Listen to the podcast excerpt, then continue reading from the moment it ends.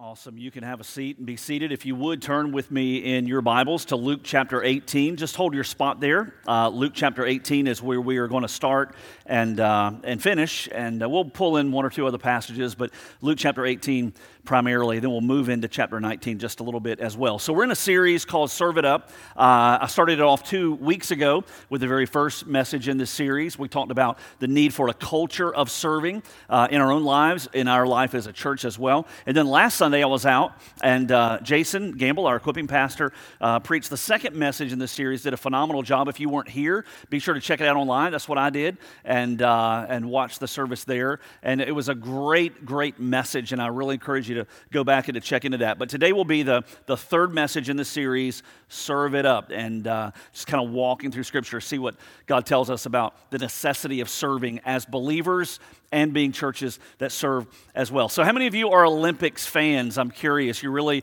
really like the Olympics. Any of you? All right. More than in the first service. There were less hands that went up in the first service. I've always been an Olympics junkie.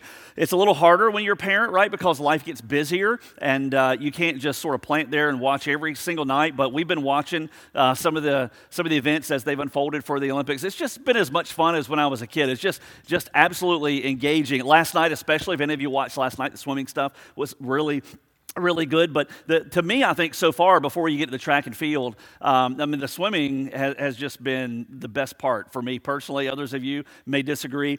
But uh, you watch these swim strokes that I don't know how they do it. Like the butterfly, for example, right? You see the, the butterfly where they do this whole thing. I can't even get my shoulder up that high. And uh, I've tried that in the pool before. You do not want to see it. I would not, I can't even get like two of those, two of those butterfly strokes in. I would drown. It would be a life preservation attempt for me if I tried to do the, uh, the butterfly. But th- I mean, those guys, those men and women, they just crush it. They just fly through the pool and doing all these different, do all these different strokes. It's just amazing. But when you watch the butterfly, to me, what I can't even do this. I mean, they put their head down in the water for like two or three strokes, and they come up and you know, and they put their head back down and they're going. And well, I got curious and I wondered how long. What's the world's record for the person who's hold their breath the longest?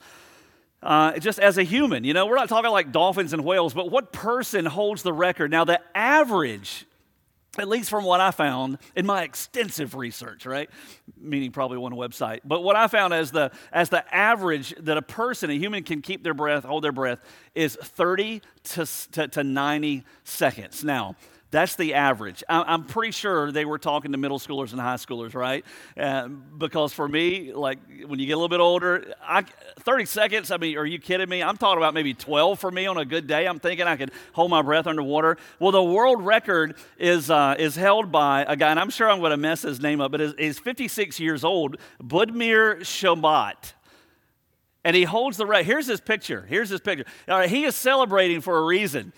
I would look excited like that too. If I held my breath for 24 minutes and 37 seconds. That's the stopwatch right there in front of him. And you can see he's in a wetsuit in a pool. This isn't like saying, okay, I held my breath, but really he's sneaking a little breath here. This is underwater. Are you kidding me? 24 minutes, almost 25 whole entire minutes, this man held his breath. Now, now here's the thing, and we all understand this. We can take his picture down because it makes me sick a little bit, but uh, it scares me, it intimidates me. But here's the thing life is not designed, right, to be lived with just one big gulp of air. I mean, we don't go through the rest of our day like we wake up and like, all right, let me get my breath. and then we go through the rest of the day. We're not designed to operate that way. I mean, we're designed to consistently throughout the course of the day to breathe. I mean, that's the way we're created. That's the way we've been designed. It is the same exact way when we look at this thing called serving. Here, here's what we often think we think that serving only comes sporadically, that it's when an opportunity arises and when the church asks me to serve, or if, if maybe there's this perfect storm where I have time and I feel like it and all these other things come together, then I can step in and meet a need and serve. That is not the way serving works serving by design for us as Christians is designed to happen consistently throughout our lives. Consistently through the course of our lives, we are to be people with a mindset, with a default mode of serving. That's what we do. That's what Jesus did when he walked this earth. He came to serve or to serve, not to be served.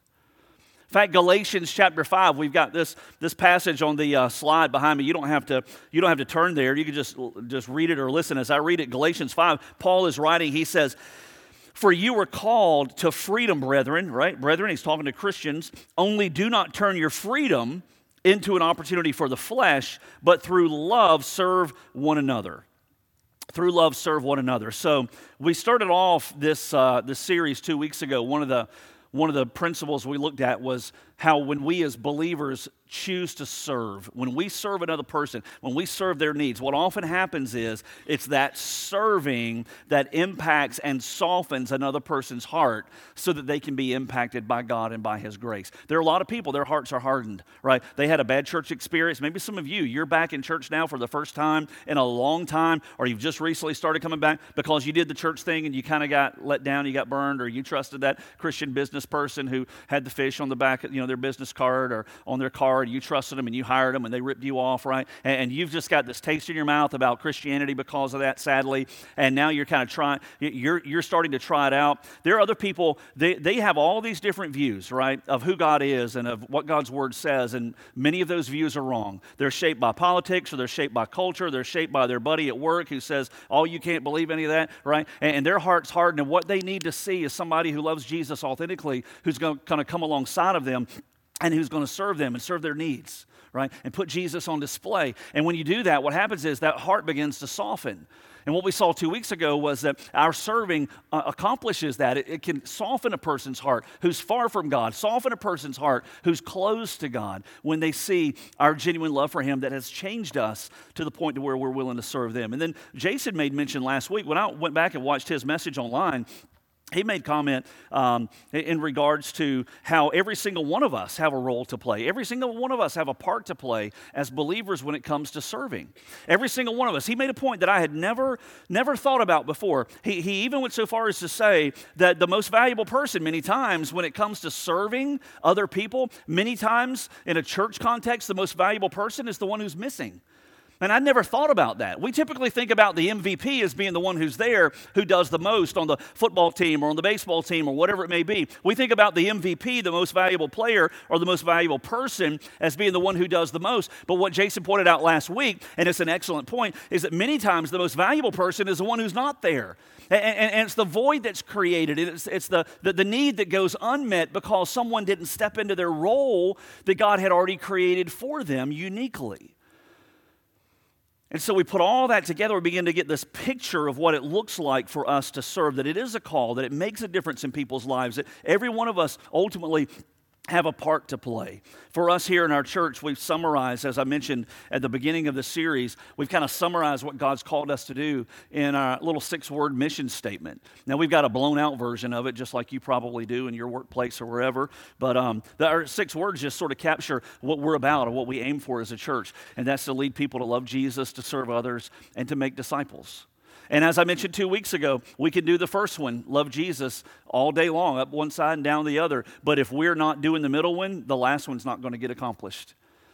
And what Jesus said is equally as important as loving God with all of our heart, mind, soul, and strength. He also said right before he went back to heaven, after he died and rose again, he said to go into all the world and make disciples. They're both equally as important. If we don't serve other people, if we don't embrace this culture of serving as believers, individuals, and as a church, right, we're not going to be people who make disciples, and we won't be a church that makes disciples. And Jesus takes both of those things really, really seriously. So, what does it mean to serve? I think one of the best ways we can see is in the passage we're going to look at this morning in Luke chapter 18. We're going to move on over from there eventually into the first part of Luke 19. We're going to see kind of two snapshots out of Jesus' life. And we're going to pull a few principles out too that are just really, really powerful if, you, if you're willing to see them here in God's word. So Luke chapter 18. Here's the here's the background. Here's the context of Luke 18. Jesus in Luke 18 has a sight set towards Jerusalem. That's where he's headed.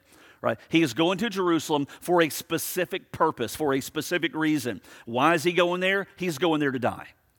Every road leads to Jerusalem at this stage in Jesus' ministry.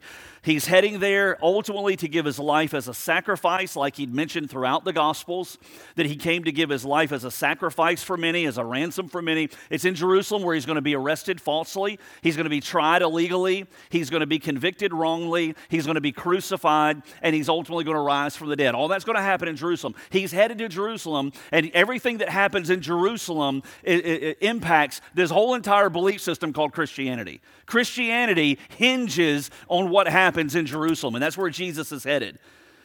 Let's, let's even bring it down. Let's pull the spotlight in a little tighter. If you are a follower of Jesus, if you're a Christian, and if I were to ask you, are you going to heaven one day, and you were to say yes, the whole reason, one of part of the reason you're going to heaven, even have that opportunity, is because of what happened in Jerusalem.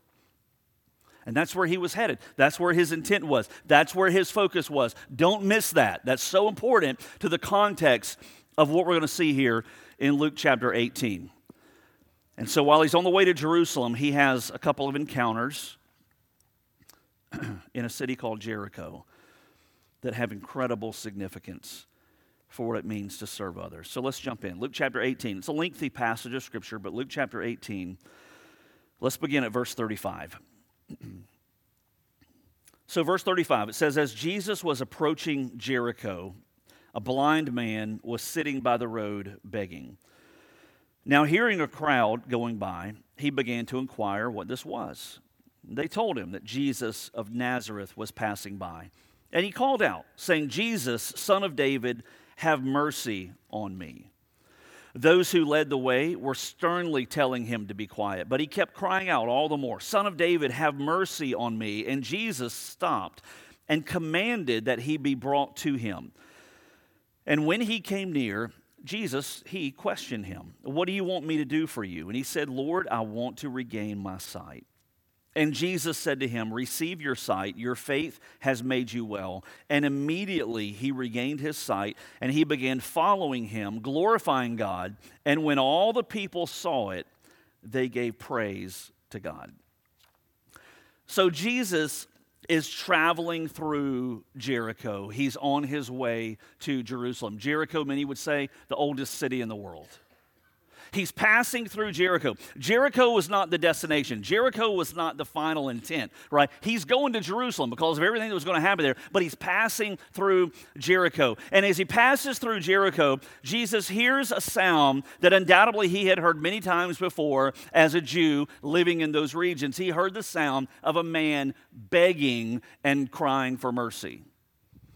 He hears the sound and it gets his attention. Other gospel accounts tell us this man's name is Bartimaeus. And it's interesting because when Jesus passes by through the city of Jerusalem on the way to the bigger destination, uh, or, or, or, through the city of Jericho on the way to the bigger destination of Jerusalem, he had, a, he had a choice to make. And when he heard the cries, he had to make a decision do I stop and do I ultimately meet this need and serve this need and serve this person, or do I continue on towards where my ultimate destination is? And it's the same decision that you and I have to make every single time that we engage another person in need. It doesn't mean that we can meet every single need of every single person, and it doesn't necessarily mean the 24 hours a day of every day of the week, of every week uh, of, of the year. It doesn't mean that we're just constantly doing There are other things we have to do. We serve our families by working a job. We we serve in a variety of ways, but there are those moments, right, for us as people where we encounter a need of a person, and it may be a friend, it may be a family member, it may be a coworker, it may be somebody who's a total stranger, but we we, we have uh, we we see that need, right, and we have a choice to make, or maybe here in our church that we've taken ownership of, and we say, "This is my church, man. This is my ministry, and I'm a part of it. I'm not just a pew sitter. I want to be a part of this family, and I'm engaged here, and I've made a commitment here. Maybe it's in the context of a church, and whenever we see the need that's there, we have to make a choice.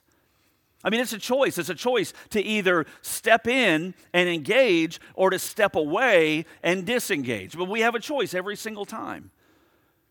And there are a few principles that come out of this passage. Uh, all three of them, to me, are just incredibly, incredibly powerful. I didn't make them up, they come right out of the passage. The first one is this choosing to serve is a choice for inconvenience. I just want to lay that out. Choosing to serve, if you and I make a choice to serve, and to live life where that's our default mode. It's a choice for inconvenience. I, I wish I could pitch it a different way. I wish I could say that somehow, you know, when you choose to serve, God just works this miraculous mix, and somehow it's always convenient. He just sort of applies the serving opportunities with the convenient times. He doesn't do that.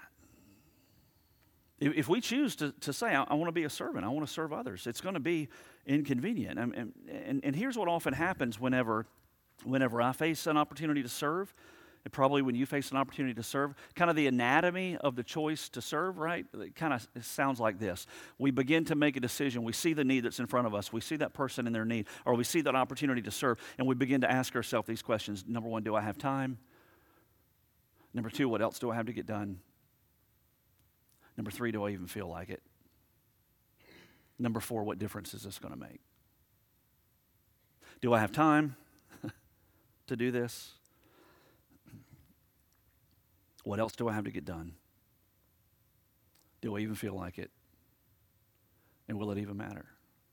That's kind of the anatomy of a choice to serve. And many times, as that grid is worked through for many, many believers, sadly, it ultimately falls out to where we disengage, we step away, rather than engaging that opportunity that God has put right there in front of us. It's interesting here in our church that there are numerous opportunities to serve. And, and, let me say, I want to preface this comment by saying this that there are opportunities to serve here in our church on Sundays and Wednesdays primarily.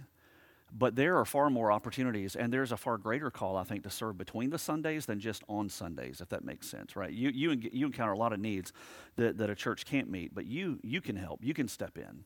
But just looking at our church, for example, say if you choose to serve, and many of you who serve in this ministry, you know this. If you serve in our Olympians ministry, kindergarten through fifth grade, Wednesday evenings, uh, many of our folks who serve in that ministry uh, are going to be flying in here after work. They're nine to five, they're eight to six, whatever it is for you, and they come, you know, flying into the park a lot. That's why we have speed bumps out there. They come flying into the park a lot, and uh, they've had a long day they've had a grueling day. Maybe their boss just chewed them out right before they left work, or maybe they're the boss and they had to get on somebody else right before. And they come in here and they sort of flip that little switch and they come flying in and they're tired and they would rather do something else and they'd rather eat supper before rather than after church but they made a commitment and they see the investment and they know what happens when they pour their lives into little kids that you don't always get to see the immediate reward. But man, you're planting those seeds and you're planting those seeds and you're planting those seeds, and God's going to water those and God's going to tend to those, and it's going to make a difference. But it is not convenient. If you were to ask most of our folks who serve and volunteer on a Wednesday night, is this convenient for you? Probably 90% of them would say, no, it's highly inconvenient. but I don't serve because it's convenient. I serve because of the call, and I serve because of my heart, and I serve because of the opportunity ultimately that's there. It's the same for any of those who serve in any area of our ministry here. It is incredibly inconvenient, and when you serve as, as a lifestyle, more often than not, those times when you step in and serve someone, it's going to be at the most inconvenient times of your day and of your routine. It's just going to be that way. We have to decide is it worth it and are we willing to serve regardless? Look at what it says here in John 18. Let's, let's move back a little bit before what I read. John chapter 18. Here's where I mentioned about Jerusalem earlier. John 18, verse 31. It says, Then he, Jesus, took the twelve aside and he said to them, Behold, we are going up to Jerusalem. He tells how they're headed there. The prophets had prophesied it that he would be handed over, he would be mocked and mistreated and spit upon, he would be beaten, and he would be crucified, and then he would rise again from the dead. But it says in verse 31, he tells his disciples, Behold, we are going to Jerusalem. Chapter 19, verse 1 says he was passing through Jericho. The countdown has started. Jerusalem is now in the bullseye, it is in the target zone, right? That's where Jesus is headed. But when he encounters Bartimaeus here by this roadside, look at what it says in chapter 18, verse 40. It says, And Jesus stopped. He hears the cries of this man who has some level of knowledge of who he is, at least, some level of faith right? Because he refers to Jesus as the son of David. There's a tie in there to the Old Testament. He knew who Jesus was as the Messiah, and he cries out for mercy. And Jesus, with his gaze on Jerusalem and his tent, intent on Jerusalem, with Jerusalem firmly in his sight, it says here, Luke tells us that when he hears these cries, that he stops. And he comes over to this man in the midst of his need. Let me ask this question How many reasons did Jesus have not to stop? I mean, how many legitimate reasons did Jesus have just not to give this guy the time of day and not stop and invest in him? He had a lot of reasons not to. He could have, like, hey, uh, you know, uh, thanks for the thanks for the worship. You're right, I am the son of David, but you know, I got to get to Jerusalem because I kind of got like some eternal work to accomplish here. I'm sort of on a timeline, right? The prophets have prophesied it. I kind of get a, got to kind of get on my way. You had all kind of reasons he had all kind of outs, right? Even the people were telling the guy, man, just shut your mouth. Don't you know who this is? Just let him go. Just shut your mouth. You don't need to be crying out. You're embarrassing us. I mean, he, he had every reason to step away, but Jesus didn't. He stopped. In fact, the, the very next passage, chapter 19, look at what it says in chapter 19. Luke continues, it's like one story. It says, chapter 19, verse 1 He entered Jericho and he was passing through. And there was a man called by the name of Zacchaeus. Remember Zacchaeus? Got a little song about him. he was a chief tax collector. He was rich. Zacchaeus was trying to see who Jesus was. He was unable because of the crowd, for he was small in stature. And so he ran on ahead. I mean, he's quick thinking. He ran on ahead and he climbed up into a sycamore tree in order to see him, for he was about to pass through that way. And when Jesus came to the place, he looked up. He looked at Zacchaeus. He, he, looked up, he made eye contact with him. He looked up and he said to him, Zacchaeus, hurry and come down, for today I must stay at your house. And, and you read the rest of that passage, what you find is at the end of that little uh, uh, visit together, Zacchaeus is now a follower of Jesus, knows who he is. He knows who he is as a, as a sinner, right? Zacchaeus does about himself, and he submits his life to Jesus choice to serve is always a choice for inconvenience. And we have to do business with that. Principle number two choosing to serve comes after we choose to see and hear. Choosing to serve comes after we choose to see and hear. Jesus heard Bartimaeus and he stopped. He saw Zacchaeus wonder if he did a double take, like, what's that in a tree? he sees Zacchaeus and he, and he stops and he speaks. Both of those opportunities to serve would have been missed had Jesus not heard and had Jesus not seen. Let, us get, let's get real for a moment. Because all of us, including the guy who's sharing this message, don't always see the way Jesus sees when it comes to other people, right? And we don't always hear the way Jesus hears. We have our tendency to put people into categories, and everybody's category is a little different. Let's say we see somebody with a need, somebody that we could legitimately serve, maybe through our gifts or our talents or our resources or just our life experience. We've got a voice that we could speak into their life. We could serve them. But what often happens is, for many of us as Christians, right, and we should know better, but we do it, is that we begin to put people into these categories and we, we categorize them based maybe on where they live, based maybe on what color they are, based maybe on what their nationality is, based on maybe what their life history is or where their life choices have brought them, or maybe we categorize them based on a political party or political leanings, or we base the, we categorize people in all these different kinds of categories, a, a bazillion different categories, it seems. Whereas whenever, uh, whenever Jesus saw people, he didn't categorize them based on you know, political leanings or financial status or where they went to school or what they drive or who they know or how good they look. He didn't categorize people that way. Jesus had one category of people. He had one category of people. And the people that he saw, it seems to be, at least in the Gospels, it seems to be that the people that he saw were categorized based on people for whom he was going to die. that was his category. You know, I'm, I'm going to die for these people. I'm going to die for the religious people who are out to get me and they're, they're, they hate me for all their worth and they're going to crucify me, but I'm still going to die for them and salvation is going to be available. And I'm going to die for the woman who's been caught in adultery. I'm going to die for the, the blind man on the side of the road who has nobody else to help him. And I'm going to die for this little guy, Zacchaeus, who's ripped people off his whole entire life, it seems, at least professionally. And I'm going to just, I'm going to die for all of them. And so I've come not to be served, but to serve. Am I going to waste my time putting them all in categories and, well, I'll serve you because you look like me, and I'm going to serve you because you kind of live in my neighborhood, and I'm going to serve you because because we believe a lot of the other same things. Uh, he didn't do that. He just he just served. And the reason he served like he did, the way it started was because he heard the needs and he saw the needs of the people who were around him. And listen, if we just pause for a moment, man, I encourage you to try this today, try it tomorrow, try it in your workplace. Try it in the places where you go. Just, just go in with a mindset. I'm, I'm just going to listen and I'm going to see. I'm going to observe. And I don't want it to be my I don't, don't want it to be my, my permanent posture of where I'm always just listening and seeing and never doing anything.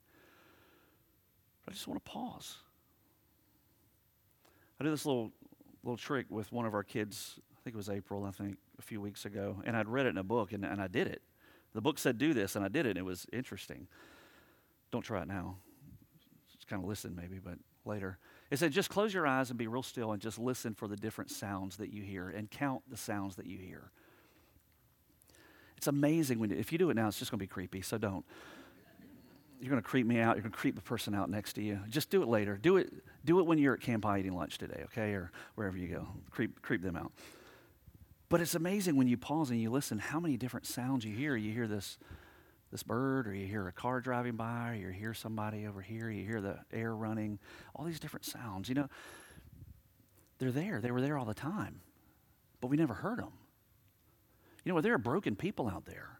There are people that are, there are people that are that are hurting. There are people that are that are in need of a savior. And you know what? They're even willing to follow one if they just find him.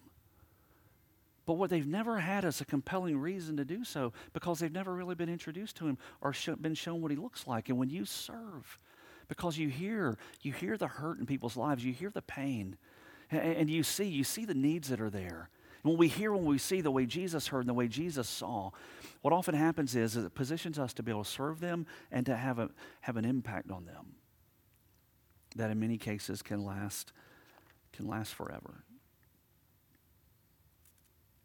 You know, when you serve here in this ministry, for example, when you serve here in this, in this ministry, let, us say we've got a number of different areas of ministry where you can serve. We got a lot of them on this little help wanted board out here that I'll mention in just a little bit.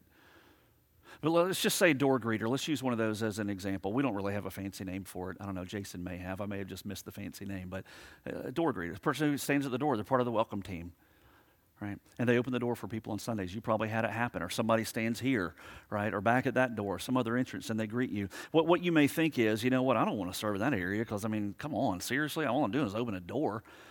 I mean, I don't want to do that. You know what happens is you have no idea. I'm telling you, because I have some of these conversations, you have no idea who walks through those doors on any given Sunday, who may be walking in for the first time in a long time or for the first time with a brand new perspective because their marriage is struggling or they're about to go under in their business or they just got laid off or their family member is really sick or they're going through some type of a personal hardship and they come through that door and they are hurting and they just need something to hang on to.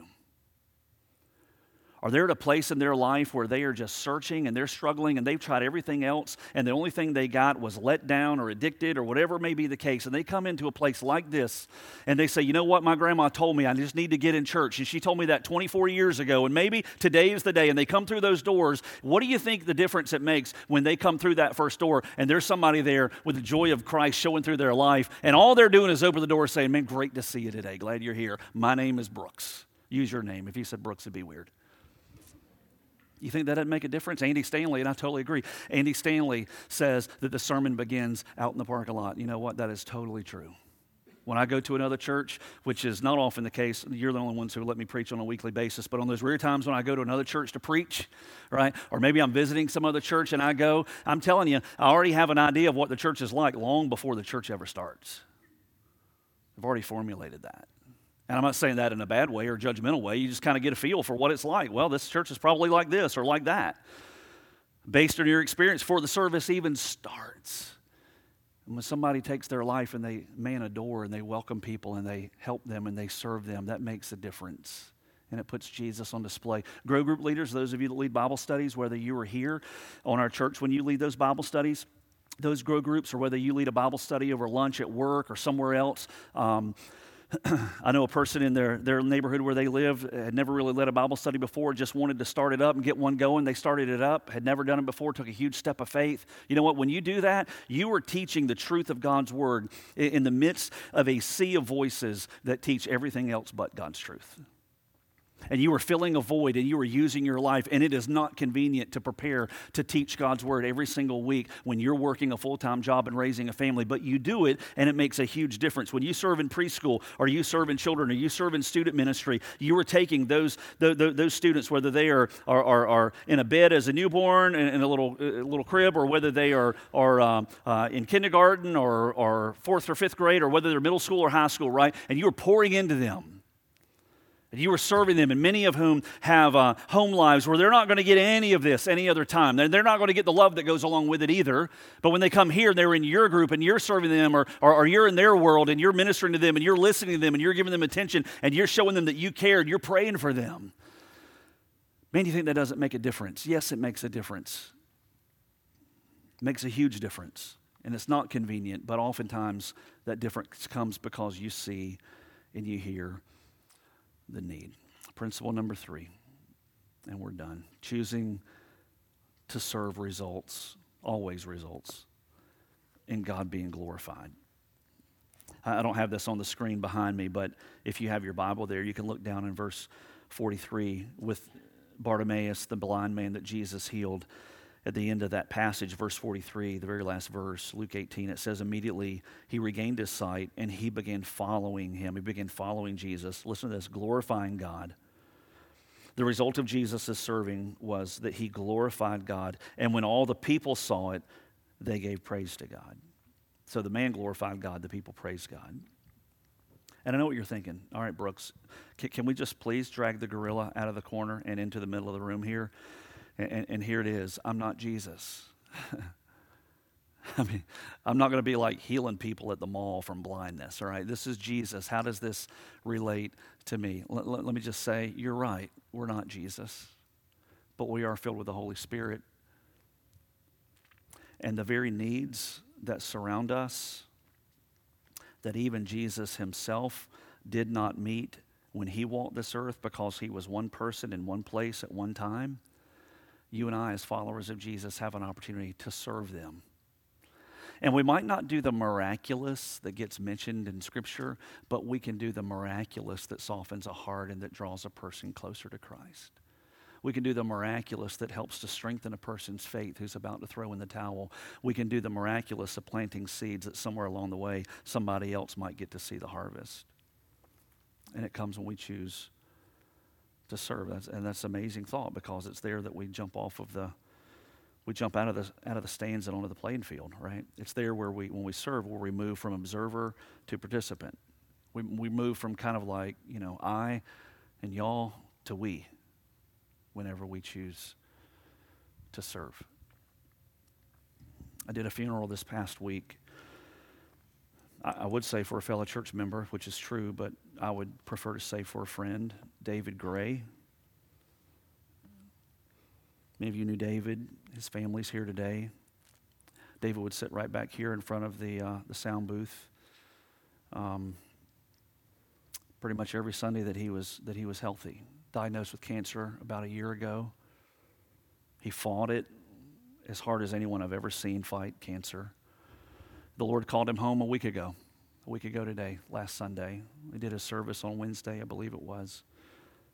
I would, I would call David to check in on him, and uh, he would encourage me. And I knew he didn't feel well. I knew there were a lot of other things he could complain about, and he never did. But he would often encourage me by letting me know what God was doing in his life. And he would say, and he said it not just to me, but to others. He said, Brooks, you know, when, when God heals me, I want to I wanna have a ministry to cancer patients and to caregivers and to hospital staff. That I, want, I want that as my ministry. David worked at Gulfstream. He wasn't a pastor, he wasn't a missionary in that sense, but he wanted to use his life in serving. And, and I made the comment at his funeral service on Wednesday. I said, You know, David wasn't healed on this side, God healed him on the other side, right? He's healed now. And even though he may not have been able to serve in the way that he had envisioned, man, I'm telling you, he served. and he impacted people. And he made a difference through the life that God had given him, through his demeanor, through his faith, and through his circumstance. He leveraged it to put God on display as he served other people. I hope your life experience is different. But regardless, you have one, and you have gifts and talents and skills and relationships, and you can do things that I can't do, and I can do some things that you can't do. But what God has called us to do is just to take what He's given us and to surrender it to Him and then to serve the best we can and to plant seeds. Sometimes that's inside the church, oftentimes it's between the Sundays outside the church.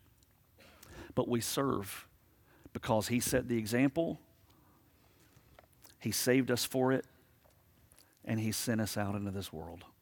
Not to save it, only He can do that, but to show it what He, what he looks like when we serve it. Out on this board, I hope you'll take a look if you haven't already and to just snag one of those tags off of some of the greatest needs that we have right now in our ministry. You can scan the QR code if you'd rather do that. Um, regardless, if you're already serving in areas in our church, we're not asking you to do one more thing. You do what you're doing the best that you can. But if you're looking for a way to invest your life, within this ministry, we've got ways for you to do it, and we're trying to make it easy for you. Hey, listen, it's not going to be convenient, it's going to cost, but the reward I promise you will far outweigh anything that you can put in. Let's pray. Heads bowed, eyes closed. Maybe for some of you today, this may be one of the first times you've ever even heard about having a relationship with God to begin with. And maybe you've come today with a mindset of thinking, you know what, I need to clean up some things in my life and I need to get better. And, and uh, you know what, this is just what I needed to hear because I want to start doing some things and that's going to earn favor with God and maybe He'll give me a place in heaven. You know, it doesn't work that way. God calls us to serve Him once we have a relationship with Him through Jesus. We could never earn our way to God. And He doesn't want us to try to just begin doing a bunch of good deeds to get right or to be saved or to go to heaven. What He wants us to do first is to ultimately surrender. We sang a lot about grace today, and that grace He makes available to you this morning. And what that grace is, is an, it is an unmerited favor. It is something that is offered that we don't deserve. And it's not based on what we've done or who we are, it's based on what He's done and on who He is. And when Jesus died and He rose, just as we read about this morning, He did that so that you can be forgiven.